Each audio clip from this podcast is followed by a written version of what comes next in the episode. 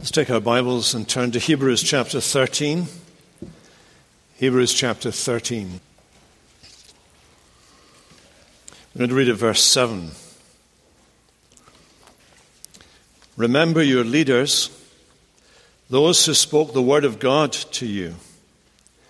Consider the outcome of their way of life and imitate their faith. Jesus Christ is the same yesterday today and forever.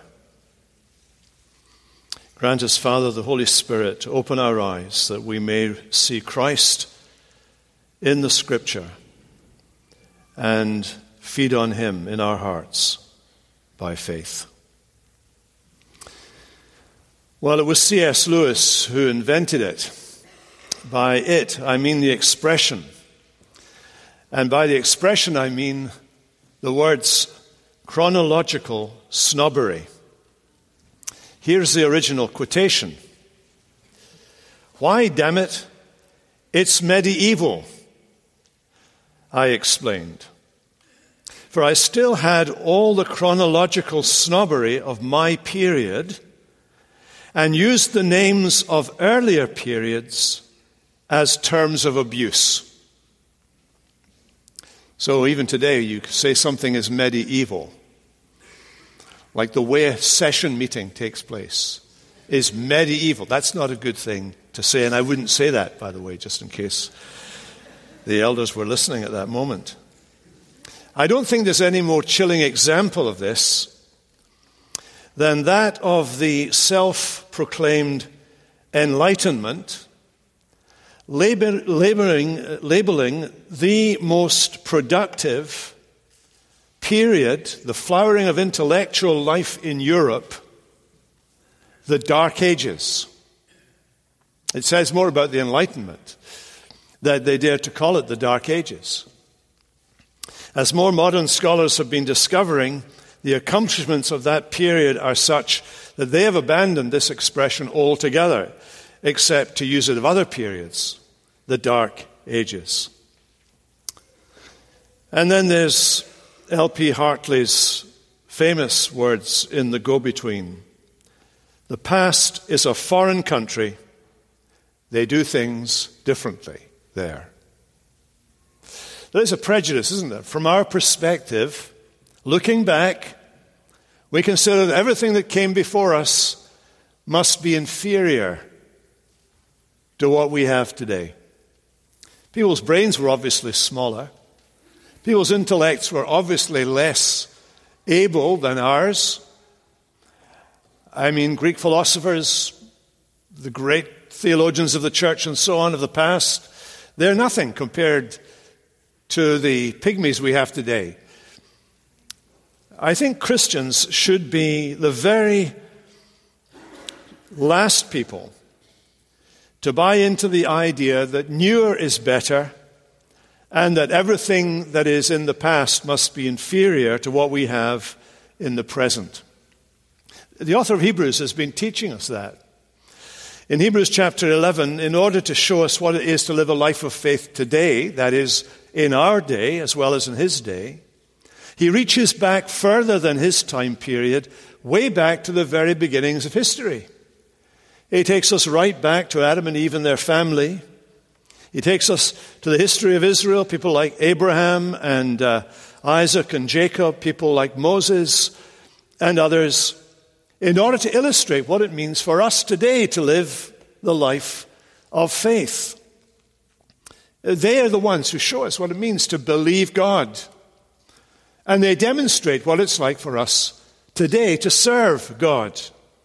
Now, all of that's presumed, if you will, by the time we get to chapter 13, verse 7, when he says, Remember your leaders. He's referring here to the past leaders, people who are dead now, people who have gone to glory. Later on in, in verse 17, he will talk about present, current leaders. But here he's talking about people in the past. They're no longer on the scene, they've finished their earthly course. They were pastors, these leaders were pastors in the church. And they were those who'd been set aside to teach and guide and lead and go before the fellowship of God's people. And he has three lessons for us. He says to these people, Remember your leaders and consider their work. That's the first thing. Remember your leaders and consider their work. Look what he says. These are those who spoke the word of God to you. We're being told to bring them to mind, to, to remember them. We can visualize them in your head if, if you look back over your life. Perhaps some of them are still alive, but he, he's talking in particular about those who are no longer with us. He's saying they've finished their course, they're no longer here, but I want you to remember. Remember your leaders. Bring them to mind. Remember the impact of their life upon you. Now let's take a moment to spell out the kind of leaders he has in mind here. He's talking about those whose particular business in life, whose main occupation in life is to speak the word of God to the people of God. These are the pastors of the churches. This word of God has come from God, communicated by God was communicated to previous generations, so the writer has told us. It was spoken to the fathers by the prophets. It was spoken in these last days by the Son, that is, by God the Son, who has come in the flesh, and through the apostles has been conserved, protected, and passed on to our generation. This is the deposit that the church has been given by God. You find this deposit in Holy Scripture. The sacred Scriptures are God's Word written. And uh, that Word has been providentially uh, prov- uh, been protected by God over the years. It was given to the church. It is the written account of that special revelation that comes from God. And that's what he's referring to. These leaders spoke to you the word of God. It was the Word of God. When they spoke it to you, they were preaching it. They were preaching it to the church. And as one of the Reformed confessions says, the preaching of the Word of God is the Word of God. It is the Word of God to you. And you remember, you remember sitting in church at some point in your life and you knew that the Word of God was coming directly to you. That what was being said at that moment was not being said generally to the air, was not a message for the multitudes. It was a message for you where you sat at that very moment of time. It came from the lips of people who are now dead. They've gone to glory. But that word, you remember it. You remember when it came to you. Perhaps you were converted that night. Perhaps that night you were challenged about some sin in your life that you had to put right. Perhaps your conceptions of, of God and of what God was doing in the world and in your life were wrong, and that night they were corrected, or that morning they were corrected by the Word of God. The task of these men was to deliver the Word of God and to speak it to you. And it was the very Word of God. Now, why was that important? Why was it important that you should be in church on the Lord's day and in that context hear the Word of God spoken to you? The answer of Scripture is this that the preaching of the Word of God is the only ordained means, the only ordained means by which the church is, exists, is fed, and is perfected by God. The very existence, the very life, and the very blessing of the church depends upon it being spoken to by the Word of God. That's why the apostles, who uh, were acting pastors of the church in the earliest days of the church, devoted themselves to prayer and to the ministry of the Word. That's why they delegated the management of money and the care of the needy to the deacons to deal with, while they focus on the ministry of the word. They, they understood, to use the language of the Apostle Paul, that when they were preaching the Word of God, this was not simply the Word of man. This was not human opinion. This was the very Word of God. When they sent out preachers, when, when the Apostle Paul, for example, in Romans chapter 10 is talking about how it is that the church is formed, how it is that people come to saving faith in Jesus Christ and are able to say eh, Jesus is Lord with their mouth and believe in their heart that God raised him from the dead. How does that happen? Paul says it happens because God sends out preachers. They're sent by the church to proclaim the word of God. Why? Because faith comes by hearing, and hearing by the word of God. That is, by the word of God preached. For how shall they hear unless someone preach to them?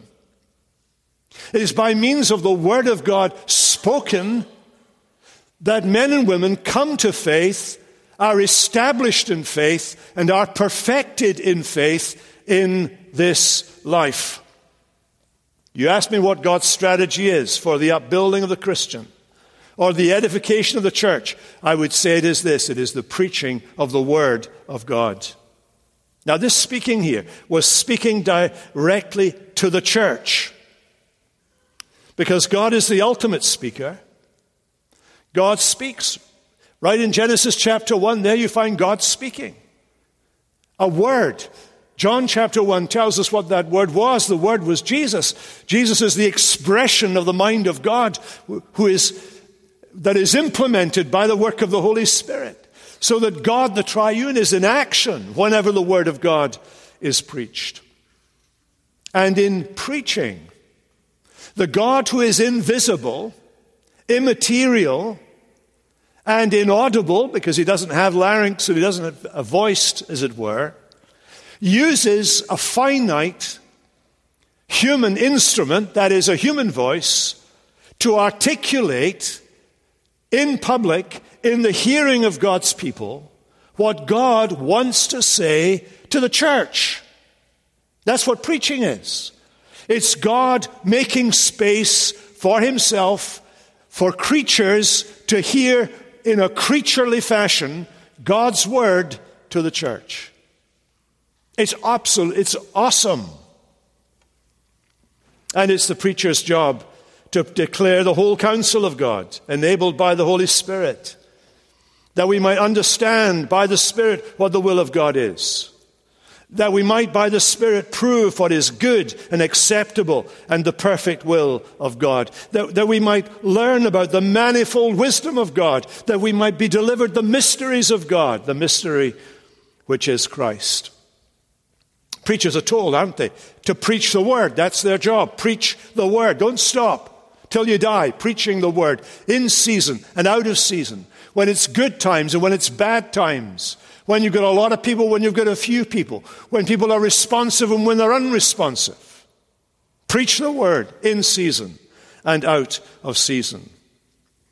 Because behind the Word, why do we call preaching of the Word the Word? We call it that because behind the spoken Word is the Word. The Word that was with God. The Word that was God. The Word that created everything. And the Word that became flesh. Because when you hear the Word preached, you hear the Word speak. The word that is the very articulation of God's will is addressing the church. Behind the word is the word. God the Son is present by the Spirit. But there's a word here not just about the actual act of the speaking. There's a word here about, about the, the response of these people, you see. Consider he says, Your leaders, those who spoke the word to you, you, you heard this. You responded to this. Jesus refers to this twice in, in the Gospels. On one occasion in Mark chapter 4, Jesus says, Take heed what you hear. What you hear. What does he mean by that? You're to pay attention to what you're listening to. The hearer has to pay attention. Am I, am I hearing the Word of God? Is what I am being taught coming out of the Bible or coming out of somebody's own experience? Or coming out of somebody's own uh, philosophy of life? Or is it in the Bible? Is this what the Bible says? Is, uh, is, is this talk that I'm listening to informed by Scripture or by public opinion? Take heed what you hear. But Jesus said in another place, take heed how you hear. How you hear. When Paul was uh, ministering in Thessalonica and he writes to them about that time that he spent with them, he, he, uh, he encourages them because of the way they received the Word of God. He says, You received it. You received it not as the Word of man, but as it really is the Word of God. When Christ gives His Word to His messengers in Revelation chapters 2 and 3 to deliver to the churches, Christ sends His message through the messenger, through a created finite messenger, to the churches. And each of the letters that he sends to these churches, the, the message that is to be preached to these churches, at the end of them, the Lord Jesus says, Whoever has an ear to hear, let them hear what the Spirit says to the churches. Now, what kind of church growth did the apostles want to see? When you read the Gospels, when you read the book of Acts, for example, what does church growth look like? Well, here's how it looks. The word of the Lord sounded forth from you, it says. The Word of God continued to increase. The Word of God increased and multiplied. The Word of the Lord was spreading. The Word of the Lord continued to increase and prevail mightily among them. Church growth is measured by the extension of the Word of God, the proclamation of the Word of God to men and women. So, how should we personally receive the Word of God? Well, the Bible says we should receive it in faith, believing it to be the very Word of God. So, God is speaking. Therefore, I believe it. The Bible says we're to receive it with meekness, that is, with humility. Because sometimes the Bible, when, it's being preached, kind of punches us a little bit, throws us down, sometimes wrestles with us wrestles with the demons in our hearts, wrestles with the questions in our mind. And we need to humble ourselves under the Word of God. We must allow the Word of God to rule over us. We're, to receive the Word of God with prayer. That's repeated over and over and again in the Scripture. Prayer and the Word of God go together. Why is that? Because prayer prepares the Spirit to receive the Word of God. Prayer is what realigns the intelligence and the mind and the heart to be responsive and receptive to the Word of God. If you come to church on a Sunday morning and you haven't prayed about coming, then you're not as responsive and receptive as you're going to be. If you've not asked God, the Holy Spirit, to open your eyes and, and to open your ears and open your heart to receive the Word of God as it comes to you, what are you going to get out of this? It'll just bounce off you, as it were. Prayer and receiving the word go together. Like love and marriage and a horse and carriage or whatever it is. These things go together. The word and prayer go together.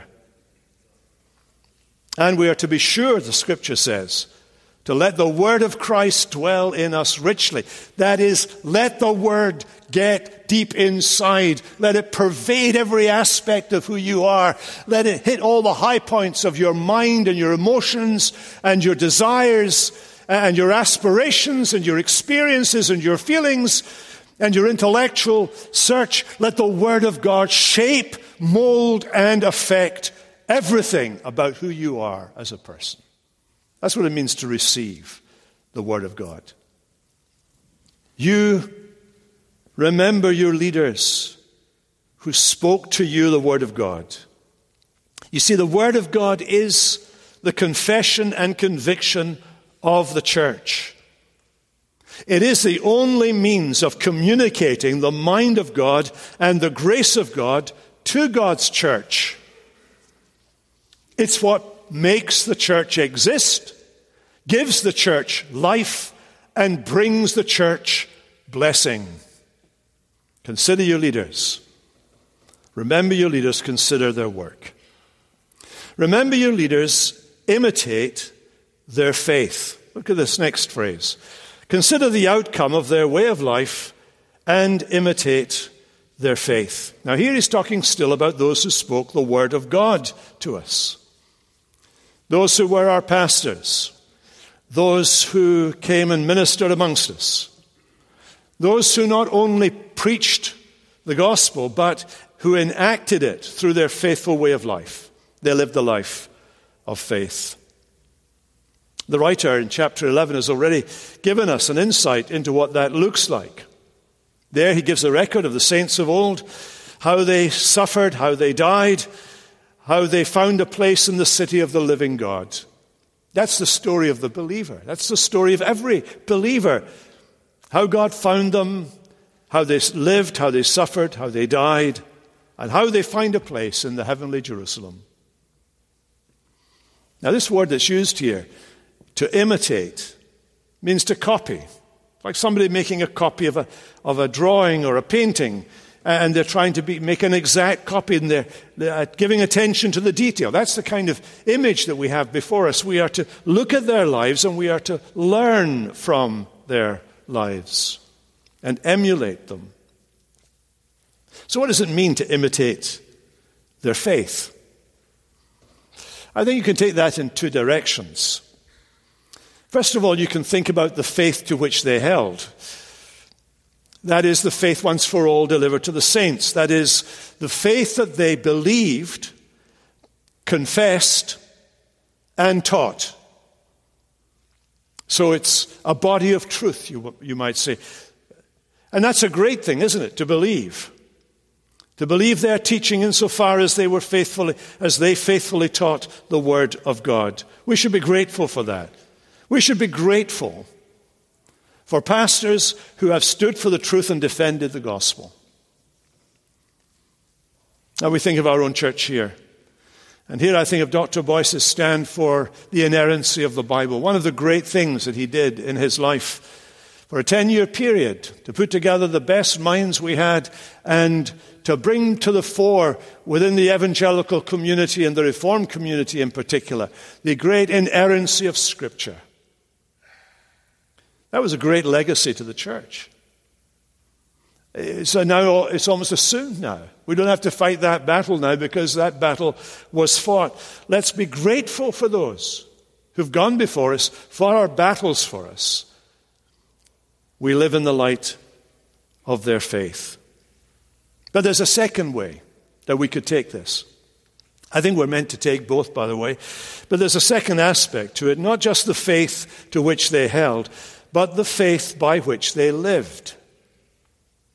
The faith by which they lived. William Gouge, an old Puritan, well, actually, he was only in his 30s when he wrote this, but because he's a Puritan and he lived in the 1600s, he's old to us, isn't he? He wrote this Faith is a mother grace, a mother grace, a breeding grace, in case you didn't get the idea.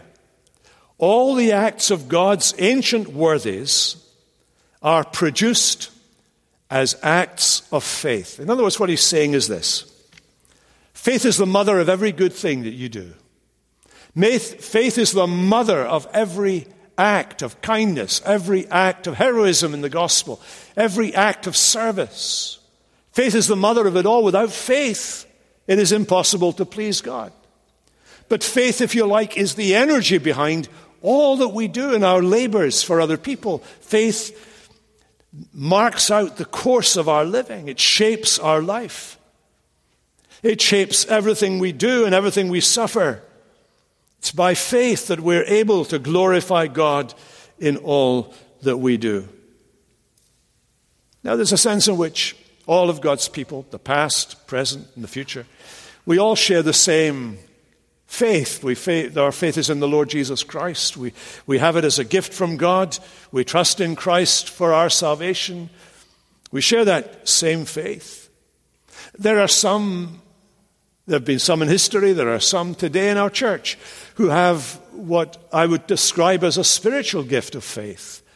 They have a quietly but quite definite ability to believe God for quite exceptional things and in an exceptional manner. They don't boast about it, they don't blow hard about it, but nonetheless, as a pastor, I know people who have that gift of faith. But we all have faith, so we can all learn from this, from this lesson. We're to imitate their faith. In other words, we can learn from those who've gone before us whether they're still alive or whether they're alive in the presence of God now. Paul said, for example, on one occasion, You became followers of us. They were alive when they were there, and they became followers of Paul, and they imitated the way of life that, they were, that the apostle was still living at that point. In Hebrews, the writer urges us be followers of those who, through faith and patience, inherited the promises. Now, there he's talking about those who have left this life and are in the life of heaven, the much greater life of heaven. James, for example, when he's talking to Christians, could say, Remember the prophets. The prophets are long gone, but he says, Remember the prophets and their life and learn from them. Now, one of the other things that uh, the writer to the Hebrews has said is that we are primarily, of course, to imitate Christ. And there's a great picture of this. In Song of Solomon, chapter 1 and verse 4, the church is talking to Christ, and the church says to Christ, Draw me, and we will run after you. Draw me, and we will run after you. Now, those words, me and we, in that change of number in these two pronouns, me and we, teach us that as we follow Christ, others will be stirred up to follow him with us. That's the picture here, you see. These pastors in the past followed Christ in such a way that we were stirred up to follow Christ with them. Now, there's a remarkable thing. We're to follow Jesus and we're to follow others who follow Jesus. Because he uses human instruments, human models. Sinners saved by grace just as we are, he uses them in order that we might learn. We know from Scripture that the, the great heroes of chapter 11 were not perfect. I mean, if you read chapter 11, you think they were. In chapter 11, all you have a record of is in faith, they did this, this, this. By faith, they did that. The other thing. You, you might get the, the idea that what the writer is doing there is a kind of hagiography of, of these people, making them look better than they really were. So you've been at one of these funerals and you've known the person who's dead, and you've sat there and you've listened to the person giving the eulogy, and you've thought to yourself, you really didn't know this guy at all. I mean, or you've been in the place where I've been many a time. One, one time in particular, when uh, the person who was being buried was a gangster. Church was absolutely packed. We'd been made aware that other gangsters probably the person, the people who killed him, were also in the room. And there were private detectives, or, or there were undercover detectives in the room as well, and I had to speak the eulogy at this man's funeral. So I got up and I said to him, If Jimmy could talk to you today, this is what he would say to you. And I went to talk about hell and heaven and the gospel. I'm absolutely sure wherever Jimmy was, he would be wanting me to tell people there's a heaven and a hell and uh, there's a way to heaven and there's a way to hell, and you better get right with God. Anyway, that was a, just a caveat there. I don't know what led me into that. Uh, it's you. You always do that. You just pull me in all kinds of directions. But the, here's the thing the, the, the writer to the Hebrews knows very well that you know the story of Abraham. He knows very well that you know the story of Moses. He knows very well that you know that these people were not perfect. But what he tells us, what he does is exactly what he tells us to do there in chapter 13. He says, imitate their faith. And we've been looking at this. Why should we imitate our past teachers? Well, one reason is that to keep up the supply of such people in Christ's church. If we follow them, then maybe we'll be a bit like them. I mean, Elijah was one of a kind. Elijah's ministry was outstanding. Elijah was a great prophet of Israel. And, uh, and when he was snatched up to heaven, people must have been devastated that he'd gone. But God had left an Elijah who followed in the spirit, and Elisha rather, who followed in the spirit of Elijah.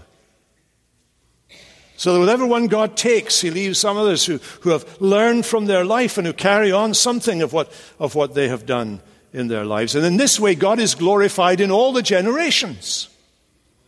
In this way, it goes on from one generation to another. You see, these people that we listen to, these people who taught us, served God and did their duty in their generation. They, like us, were mortal. They, like us, had but a short time here in this world. And before they left us, they served their generation.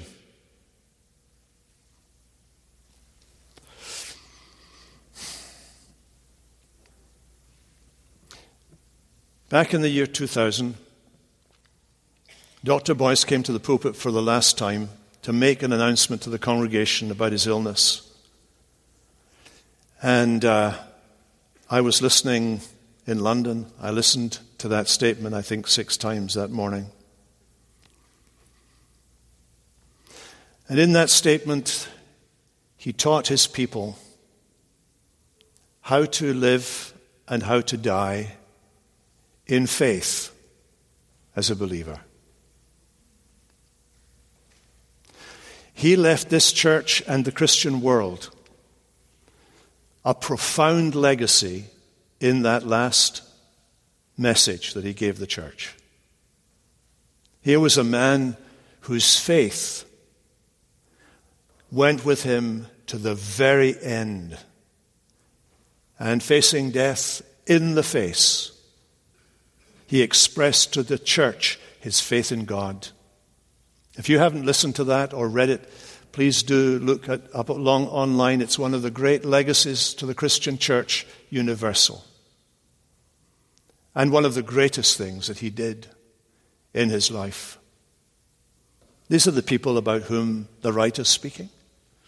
Our pastors who preached the word of God to us, who died in faith, who even by their dying in faith left us a legacy. And the writer is saying, imitate them, learn from them, study them, listen to what they said. See how they face life and its vicissitudes. Imitate their faith.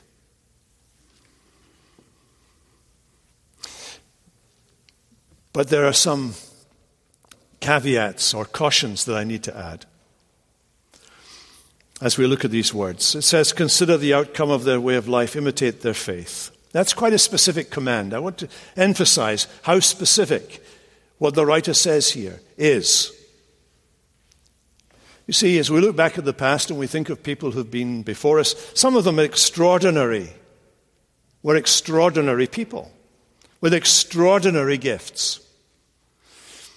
And whether we like it or not, we look back at them and we think about their extraordinary gifts and abilities that God used for His kingdom's sake, and we, we know that we ourselves do not have those gifts and abilities. We understand that. We cannot imitate those.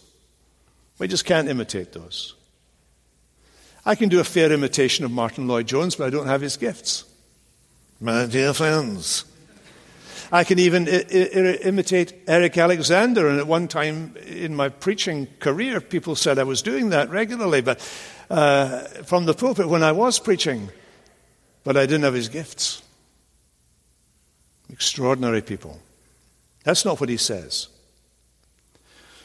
And then there are those who have been time specific in certain aspects of their life.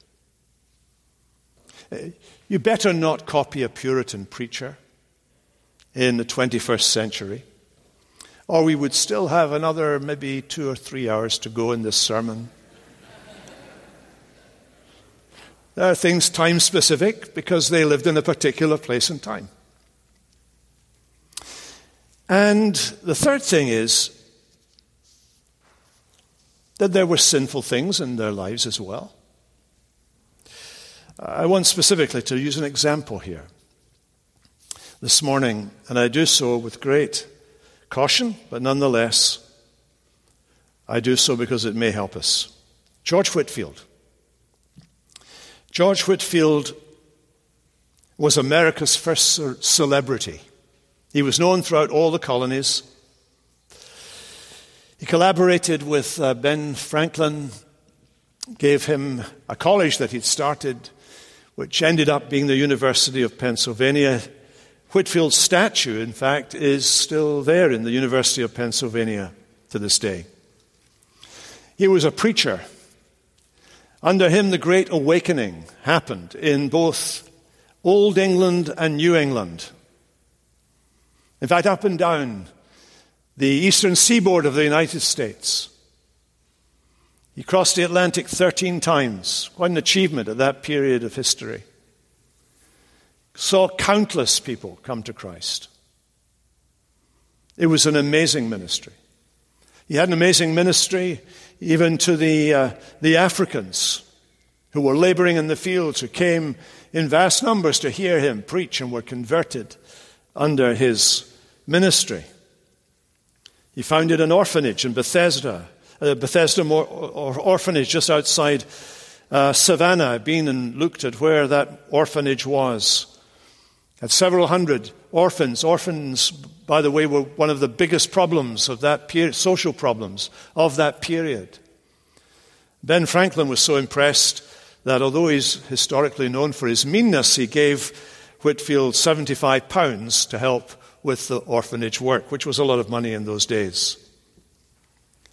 He preached against the mistreatment of slaves. He was also against the slave trade. But he retained slaves for the work of his orphanage. He even suggested to the governor of Georgia that he should make slave owning legal in Georgia because uh, the northern to northern to Georgia, South Carolina, was a slave slave owning colony. And the problem among the problems was, of course, that people in Georgia were getting slaves but were under no controls in how they treated them and so on. That was a great sin. That was a great sin. And when we look back at people like that, we think to ourselves, he is a great and godly man. You read his letters, read his devotional life, you will be moved to the core of your being by it. And yet, here were these things. They're unconscionable to us today. Well, I wonder how you should think about George Whitefield. And so, because I'm a, white man, I, am not going to tell you. I have, I have another witness that I need to bring to you this, today. Her name is Phillis.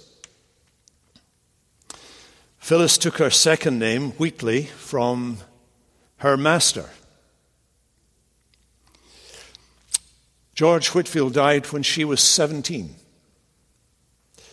By that stage, she had been nine years an indentured slave, taken away from her family in Africa. Phillis Wheatley became the first African American female poet in America.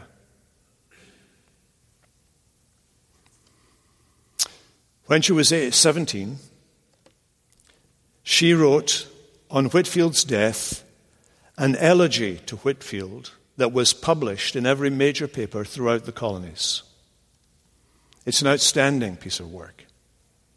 She captures Whitefield's voice and his passion in her writing. He prayed that grace in every heart might dwell. He longed to see America excel. He charged its youth to let the grace divine arise and in their future actions shine. He offered that he did himself receive. A greater gift not God himself can give. He urged the need of him to everyone. It was no less than God's co equal Son. And then she starts preaching. Take him, ye wretched, for your only good. Take him, ye starving souls, to be your food. Ye thirsty, come to his life giving stream. Ye preachers, take him as your joyful theme. Take him, my dear, dear Americans, he said.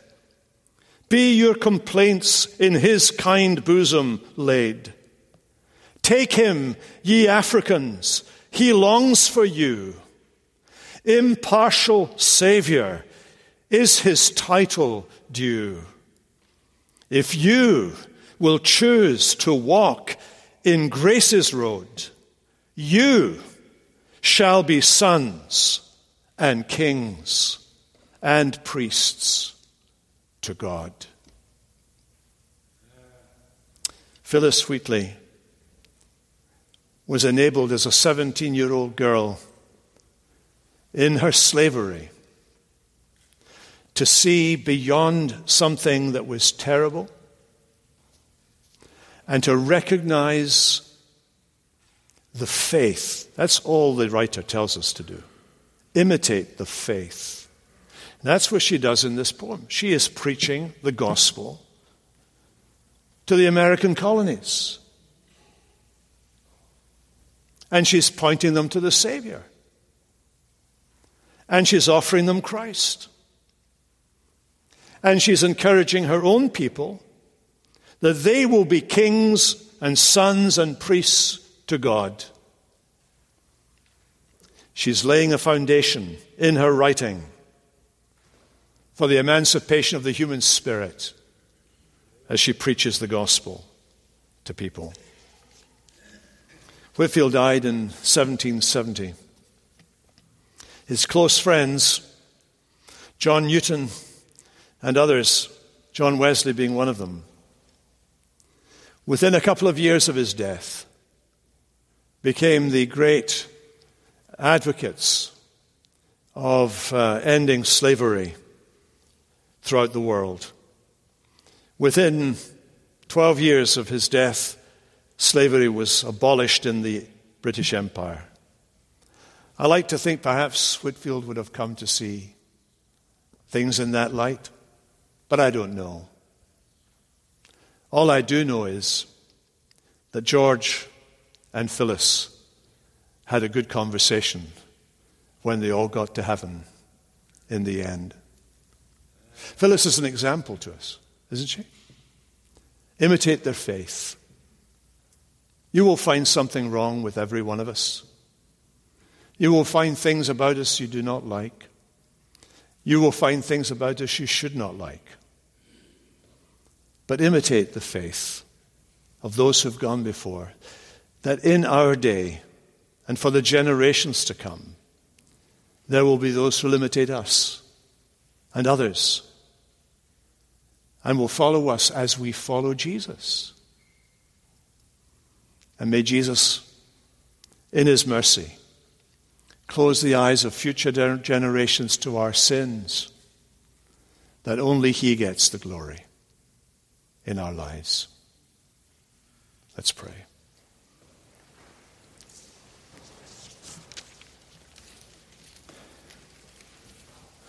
We thank you, Father, that Jesus Christ is the same yesterday, today, and forever. The Lord Jesus, who was sufficient for Phillis Wheatley. The Lord Jesus that was sufficient for Dr. Boice and Barnhouse and C.H. Spurgeon and my own minister, John Marshall Dines.